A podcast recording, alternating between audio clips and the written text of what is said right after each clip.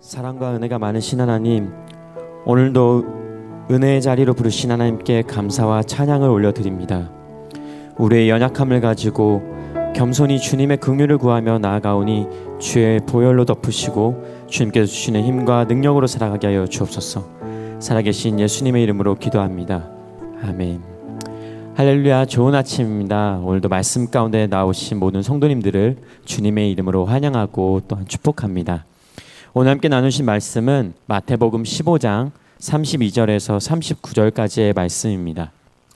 마태복음 15장 32절에서 39절까지의 말씀 다 함께 교도하시겠습니다. 예수께서 제자들을 불러 이르시되 내가 무리를 불쌍히 여기노라 그들이 나와 함께 있은 지 이미 사흘임에 먹을 것이 없도다 길에서 기진할까 하여 굶겨 보내지 못하겠노라 제자들이 이르되 광야에 있어 우리가 어디서 이런 무리가 배부를 만큼 떡을 얻으리이까? 예수께서 이르시되 너희에게 떡이 몇 개나 있느냐 이르되 일곱 개와 작은 생선 두어 마리가 있나이다 하거늘. 예수께서 무리에게 명하사 땅에 앉게 하시고 떡 일곱 개와 그 생선을 가지사 축사하시고 떼어 제자들에게 주시니 제자들이 무리에게 주매 다 배불리 먹고 남은 조각을 일곱 광주리에 차게 거두었으며 먹은 자는 여자와 어린이 외에 사천 명이었더라. 예수께서 무리를 흩어 보내시고 배에 오르사 마가단 지경으로 가시니라. 아멘. 지금까지 다뤄온 이 마태복음의 말씀들을 뒤돌아보면 어, 기적을 행하시는 예수님에 대한 다양한 반응들을 바라보게 됩니다. 오늘 말씀의 이전인 14장 말씀만 보더라도 고향에서 배척당하신 예수님은 오병이어의 기적을 행하시고 제자들 앞에서 바다 위를 걷는 기적을 행하셨습니다. 또한 예수님의 옷자락에 손을 대는 자마다 병이 낫는 기적이 일어났습니다. 그러나 이 기적을 가장 가까이에서 경험했던 제자들은 예수님의 기대와는 다르게 현실에서 벗어나지 못한 믿음의 모습들이었습니다. 또한 바리새인들과 서기관들은 예수님을 메시아로 인정하지 않고 자신들의 전통을 들먹이면서 더욱 강하게 예수님을 견제하고 그 권위를 깎아내리기에 바빴습니다. 그러나 이방인들은 달랐습니다. 어제도 나눴듯이 두로와 시돈 지방에 살고 있던 한 가나안 여인은 예수님 앞에 나와서 자신을 불쌍히 여겨 달라 고백하였습니다. 그녀는 예수님께서 자신의 딸을 고쳐 주실 것이라 확신하였기 때문입니다. 예수님은 여인의 진심 어린 그 간구를 외면하며 평소와 다른 모진 말로 그녀를 거절했습니다. 상처받았을 것입니다. 이렇게까지 매몰찰 수 있냐 화를 내며 욕을 하며 떠났을 법도 한 그런 상황이었습니다. 그러나 이 가나안 여인은 예수님의 박대에도 전혀 개의치 않고 오히려 더 적극적으로 부스러기의 은혜라도 주소서 간구하였습니다. 예수님은 그런 그녀의 믿음을 칭찬하시며 말씀하셨습니다. 내 소원대로 되리라. 그녀는 자신의 비천함을 인정하며 하나님의 은혜를 간구하였습니다. 현실의 눈으로는 바랄 수 없던 일들에 대해 소망을 품고 신뢰하며 나아갔습니다. 말씀대로 내 삶에 이루어질 것을 굳게 믿었던 것이죠. 예수님은 굳건한 믿음으로 나온 그녀에게 하늘의 위로와 회복을 경험케 하셨습니다. 이방 여인에 대한 말씀에 이어서 하나님께서는 오늘 말씀에서도 다양한 믿음의 반응들을 보여주십니다. 그리고 우리의 믿음이 지금 어떤 위치에 있는지 질문하고 계시는 것 같습니다. 바라기는 오늘 4천 명의 배고픔을 채우시는 그 하나님의 놀라운 기적을 마주할 때 우리의 생각과 지식으로 말씀을 재단하는 것이 아니라 이방 여인의 강한 믿음처럼 우리 안에 살아 역사하시는 하나님을 향한 기대와 소망으로 가득 차는 시간 되길 간절히 축복합니다. 32절에서 34절까지의 말씀 다 함께 읽겠습니다. 예수께서 제자들을 불러 이르시되 내가 무리를 불쌍히 여기노라. 그들이 나와 함께 있은지 이미 사흘임에 먹을 것이 없도다. 길에서 기진할까 하여 굶겨 보내지 못하겠노라. 제자들이 이르되 광야에 있어 우리가 어디서 이런 무리가 배부를 만큼 떡을 얻으리이까? 예수께서 이르시되 너희에게 떡이 몇 개냐? 이르냐 있느냐 이르되 일곱 개와 작은 생선 두어 마리가 있나이다 하거늘 제가 최근에 결혼을 했습니다. 결혼 생활하고 제 삶이 달라진 것 중에 하나가 바로 아내가 하는 말의 의도를 잘 파악하는 것입니다. 아내가 하는 말을 잘 귀담아 듣고 또 그 안에 숨겨진 의도대로 반응할 때 아내가 기뻐할 뿐만 아니라 가정의 평화가 찾아오게 되기 때문입니다. 가정 생활이나 사회 생활이나 상대방의 말의 의도를 파악하고 공감해 줄 때 우리는 기쁨과 신뢰와 사랑을 느끼게 됩니다. 오늘 32절의 말씀에도 자세히 보면 예수님께서 어떠한 의도를 가지고 말씀하시고 계시구나 느끼게 됩니다. 예수님은 많은 무리 가운데 있는 제자들을 딸로 불러내셨습니다. 그리고 제자들에게 함께하고 있는 무리들에 대한 사정과 형편들을 말씀하시면서 안타까움을 드러내셨습니다. 다행히도 눈치가 빠른 제자들은 예수님의 질문에 그 의도를 파악하고 답변을 해나갑니다. 그러나 그들의 답변은 예수님께서 기대했던 것과는 전혀 다른 답변이었던 것입니다. 제자들은 수많은 기적을 경험했음에도 불구하고 여전히 현실에 사로잡혀 있는 연약한 믿음을 드러냈습니다. 우리가 이 광야에서 어떻게 이 무리를 배부르게 할 만한 떡을 구할 수 있겠습니까? 예수님께 반문하였던 것이죠. 몇몇 사학자들은 이와 같은 제자들의 반응을 바라보면서 14장에 나오는 그 오병이어 기적과 지금의 사건을 동일한 사건으로 바라보기도 합니다. 그러나 말씀에서 나오는 몇 가지 포인트들을 보면 두 본문이 전혀 같은 상황이 아님을 알 수가 있습니다. 오병이어의 기적은 6월절이 임박한 그 초봄에 빈들에서 일어났던 사건이었지만 칠병이어는 건기의 맨 땅인 광야에서 일어났던 사건이었습니다. 성인 남자 5천 명을 먹이셨던 때와 달리 지금은 4천 명을 먹이시고 한 아이의 오병이어로 무리를 배부르게 먹이셨던 예수님은 지금은 제자들이 쥐고 있던 그 떡 일곱 개와 작은 물고기 두어 마리로 그들을 배부르게 하십니다. 특별히 우리가 주목해야 봐야 할 것은 바로 지역입니다. 오병이어 기적 때에는 베세다 인근 지역에서 유대인들을 대상으로 했던 기적이었습니다. 반면에 오늘 말씀의 병행 본문인 마가복음 8장 5절은 지금 장소가 대가볼리 즉 이방 지역에서 이방인들을 대상으로 행하고 있는 기적임을 말하고 있습니다. 갈릴리 호수 동남쪽에 위치했던 이 대가볼리 지역은 몇몇의 유대인들이 살고 있었지만 대부분 이방인들이 살고 있던 지방이었습니다. 이스라엘 사람들은 이 갈릴리 동편에 있던 이들이 하나님의 은혜하고는 상관없는 사람들로 여겨졌습니다. 그러나 어제 나눈 이방 여인의 그 믿음에 대한 내용이 이어서 또다시 이방 지역에서 행하신 칠병이의 기적을 바라볼 때 이 말씀 안에는 이방인들의 믿음에 대한 예수님의 의도가 담겨져 있음을 우리에게 말하고 있습니다. 이방인을 향한 하나님의 사랑을 표현한과 동시에 이 이방 여인의 믿음과 대비되는 제자들의 믿음에 대해서 테스트하면서 진정한 믿음의 모습이 어떤 모습인가 도전하고 계시는 것이죠. 오병이어 때는 제자들이 먼저 예수님께 찾아와서 무리들의 배고픔에 대해서 호소하였습니다. 그러나 지금은 예수님께서 먼저 제자들에게 무리들의 배고픔에 대해서 호소하십니다. 오병이어 때와 동일한 이 문제에 대해서 이제 너희들은 어떻게 반응할 것이냐 질문하고 계시는 것입니다. 34절 말씀을 보면 제자들에게는 떡 일곱 개와 작은 생선 두어 마리가 있었습니다. 예수님의 질문을 보면 예수님은 제자들의 그 조금의 양식, 제자들이 조금의 양식을 가지고 있는 것을 알고 계셨던 것 같습니다. 그러나 제자들은 자신들이 가지고 있는 것으로 이 많은 사람들의 배고픔을 채우기엔 턱없이 부족하다고 생각하였습니다. 그래서 자신들이 가지고 있는 것은 꺼내지도 않았던 것이죠.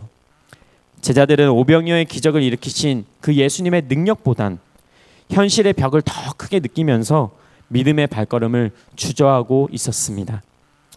오병이어 때의 빈들이나 지금의 광야 지역이나 모두 굉장히 열악한 장소였습니다. 그러나 무에서 유를 창조하시는 그 예수님의 기적을 경험했던 그들이라면 최소한 주님, 저희가 가진 것이 이만큼이 있습니다. 그리고 무리 가운데 들어가서 조금이라도 더 구해보겠습니다. 이전처럼 축사하셔서 무리를 배부르게 하여 주옵소서 고백했어야 했을 것입니다. 그러나 이들은 그러지 못했습니다.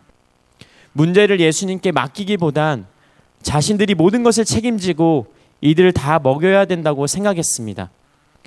도무지 자신들의 능력으로 감당할 수 없는 문제로 느껴졌습니다. 그래서 제자들은 모든 도전을 포기해버리고 믿음 없음을 드러내고 말았던 것입니다. 삶이 여유롭고 풍요로울 때는 누구나 꿈을 꿉니다. 그러나 반대로 인생의 광야에서 꿈을 꾸는 것은 쉬운 일이 아닙니다. 우리의 믿음이 자꾸 현실과 타협하기 때문이죠. 부족한 것들과 상황의 마음이 빼앗겨서 모든 그 선택을 주저하게 되기 때문입니다.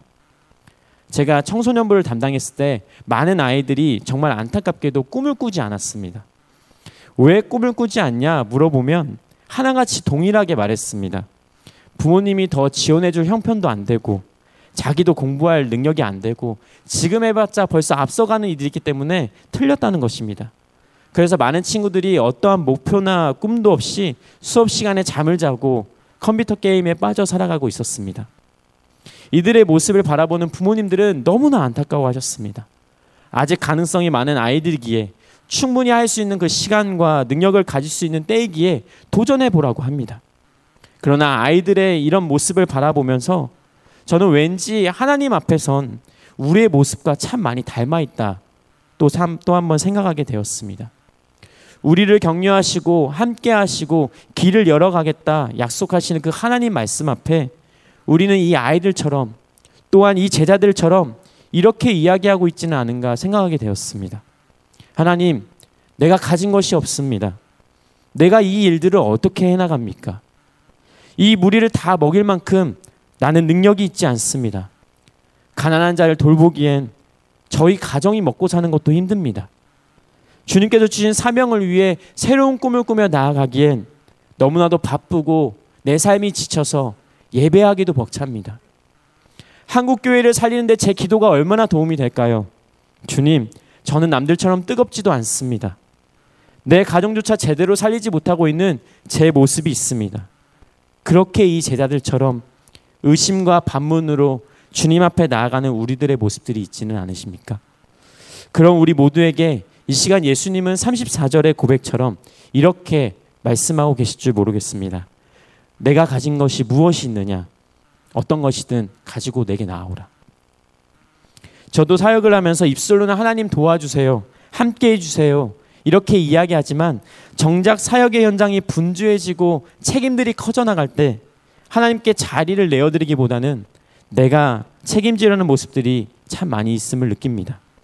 해결해야 하는 그 문제의 마음이 빼앗기면 주님보다 그 주님의 지혜를 의지하기보다는 우리의 지혜와 노력이 앞설 때가 많기 때문입니다. 하나님께서는 우리의 믿음을 종종 테스트하십니다. 그럴 때마다 우리는 이 제자들의 모습처럼 현실의 장벽에 무너져서 포기하고 주저할 것이 아니야. 가나안 여인의 모습처럼 하나님께 간절하게 나아가야 할 줄 믿습니다. 주님, 저는 주님 없이는 절대 이 많은 것들을 감당할 수 없습니다. 제가 무리 가운데 나아가서 떡 한 조각이라도 구해오겠습니다.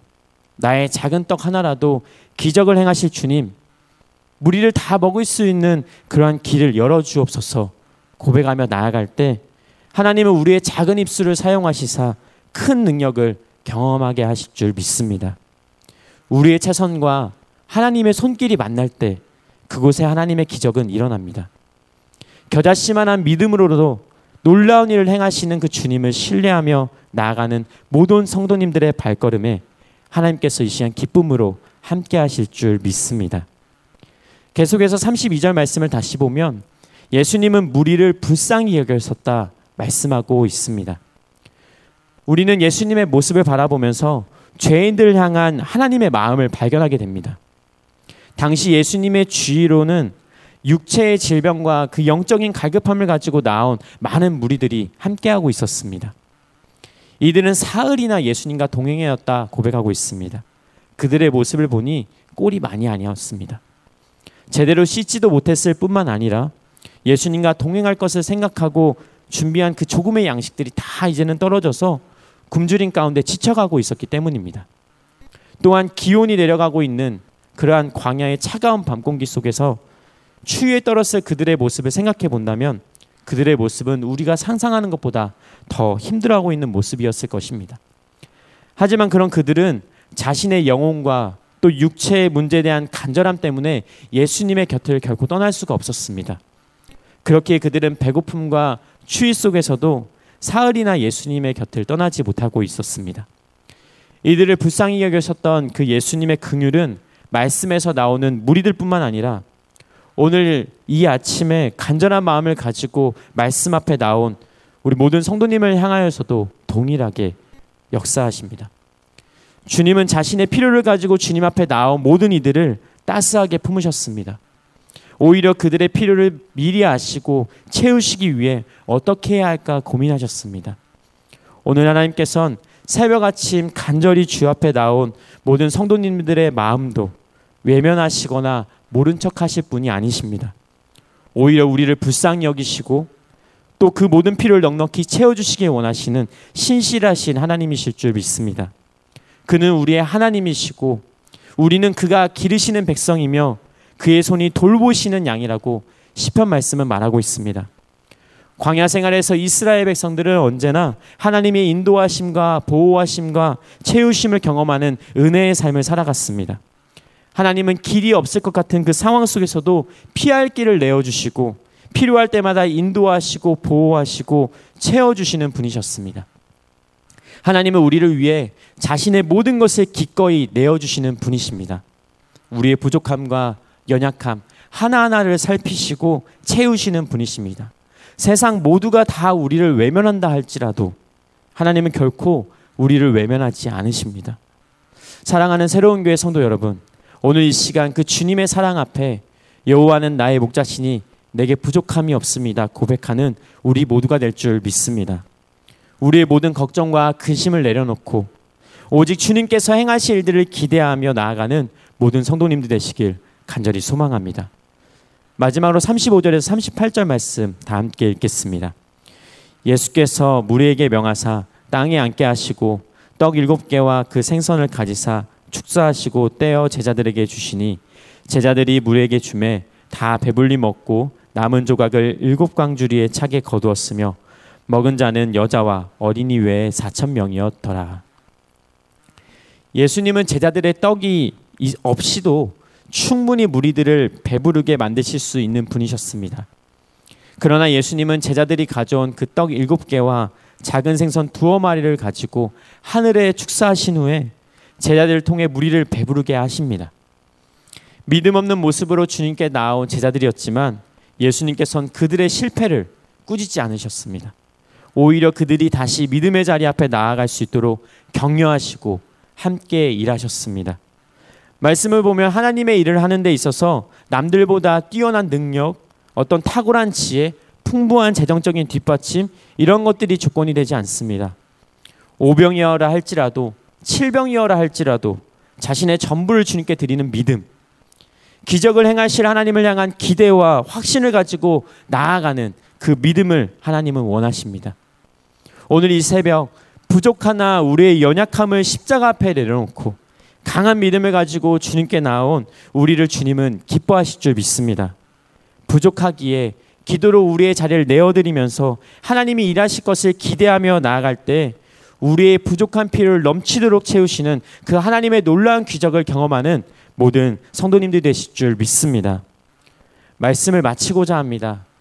사람들의 위로, 세상의 위로는 우리에게 잠시 잠깐의 힐링을 줄 수 있습니다. 그러나 우리의 삶이 배부를 만큼 풍성한 은혜로 가득 차기 위해선 오늘 말씀에서 나오시듯이 주님을 향한 강한 믿음이 우리에게 필요합니다. 이것은 오랫동안 신앙생활을 하고 또 교회에 열심히 다닌 사람들에게만 열린 복이 아닙니다. 어떠한 일이 있어도 끝까지 인내하면서 부스러기 은혜라도 바라는 그 간절한 믿음을 가진 자. 또한 내가 가진 것은 떡 일곱 개와 작은 물고기 두어 마리 뿐이지만 하나님의 행하실 그 약속을 말씀을 붙잡으면서 소망을 꿈꾸며 나아가는 그 강한 믿음을 가진 자에게 하나님은 크신 은혜로 함께 하실 줄 믿습니다. 우리가 살아가는 이 세상 속에서도 바리새인과 같이 예수님을 배척하는 자가 있습니다. 또한 이 제자들처럼 늘 은혜 속에 살아가고 있지만 정작 현실의 그 장벽에 부딪힐 때마다 세상의 방법을 찾는 그런 자들이 있습니다. 그리고 마지막으로 삶의 문제를 초월하 일하시는 그 하나님의 놀라운 약속을 신뢰하며 강한 믿음을 가지고 주님 앞에 나아가는 이방인들의 모습과 같은 자들이 있습니다. 오늘 우리의 믿음을 물으시는 그 하나님 앞에 주의 약속을 붙잡으며 강한 믿음으로 나아가는 새로운 교회 모든 성도님들이 되시길 간절히 축원합니다. 기도하겠습니다. 오늘 이 시간 우리의 믿음을 꾸짖지 아니하시고 격려의 자리로 또 소망의 자리로 부르시는 하나님의 은혜 참으로 감사합니다. 현실의 벽에 휩싸여 하나님의 약속을 외면치 않게 하시고 우리가 가진 칠병열을 통해 일하시는 하나님을 더욱 바라보며 하나님의 꿈을 이뤄나가는 우리 모두가 되게 하여 주옵소서. 더욱 강한 믿음을 우리에게 허락하신 하나님께 감사드리며 살아계신 예수님의 이름으로 기도합니다.